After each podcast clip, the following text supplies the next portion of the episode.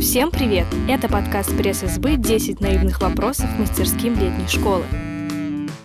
Всем привет, это Альбина Хатова, и сегодня с нами на наивные вопросы о поведенческой экономике отвечает директор одноименной мастерской Анна Богданова. Всем привет. Итак, первый вопрос. Поведенческая экономика – это о том, как меньше покупать в магазинах? Ой, нет, совсем нет. Поведенческая экономика — это о том, как в академической среде для научных э, статей и для развития экономической э, науки берут психологические паттерны поведения и включают их в стандартные модели, которые очень далеки от э, реальности. Знание поведенческой экономики поможет сэкономить? Знание поведенческой э, экономики поможет продвинуть э, науку вперед, но навряд ли, навряд ли там будут какие-то лайфхаки для собственной жизни. Скорее, поведенческая экономика поможет понять, почему мы действуем так, а не другим образом, но не менять наше поведение. Чем вообще занимается специалист по поведенческой экономике? Специалист по поведенческой экономике обычно работает в академической сфере и на самом деле продвигает э, экономическую науку. Достаточно много в этой теме междисциплинарности, поэтому много общения с представителями других э, социальных наук. Также еще специалист в поведенческой экономике может э, популяризировать знания. Всегда ли чем вещь дороже, тем она лучше? Цена — это отчасти неплохой индикатор качества, но есть особые товары, товары гифа, товары роскоши, на которые такие штуки не распространяются. Дорогая вещь не всегда лучше дешевой.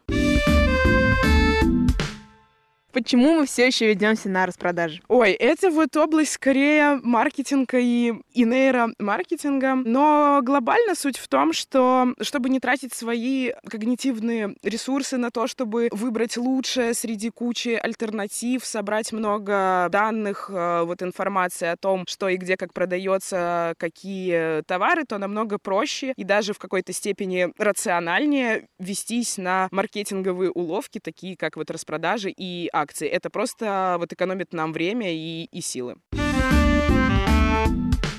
Почему мы выбираем второй по дешевизне товар? Ну, так делают, наверное, не все. Но да, наверное, многие руководствуются таким правилом, потому что мы думаем, что самый дешевый, он точно не качественный, а вот следующий за ним может быть чем-то лучше, но он все-таки не такой вот дорогой, и мы не сильно много тратим. Может быть, это что-то к э, восприятию вероятности человеком маленькие большие вероятности воспринимаются достаточно странно. Может, здесь такая же какая-то тенденция.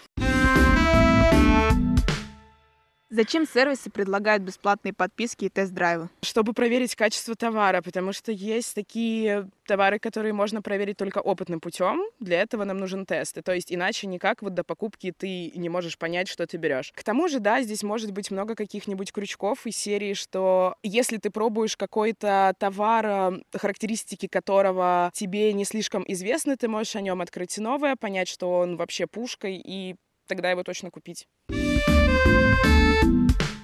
Как исследования поведенческой экономики помогают созданию рекламы? Какой сложный вопрос. Ну, смотрите, реклама и поведенческая экономика на самом деле достаточно далекие области, потому что поведенческая экономика все-таки про модели и про то, как описать наш мир и наше поведение в нем. Реклама это, собственно, только про то, как привлечь, как увеличить потребление какого-либо товара. Достаточно маленькая область, и это ближе все-таки к маркетингу. Если подумать о том, есть ли вообще связь между ПВКом и рекламой, я бы сказала, что ее практически нет.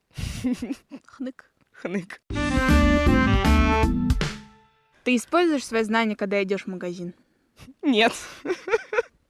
В магазине я использую свои деньги и просто отдаюсь на волю случая, потому что наши процессы, которые автоматические, то есть не те вот, которые мы контролируем, а которые часто включаются при покупке различных товаров, особенно не сильно дорогих, когда нам не надо сильно заморачиваться, они, правда, экономят э, мое время и мой когнитивный ресурс, поэтому я пользуюсь автоматическими процессами. Оказавшись перед будником, что ты ему скажешь? Антошка, я так рада тебя видеть. С нами была директор мастерской поведенческой экономики Анна Богданова, а я Альбина Хатова. До следующего выпуска.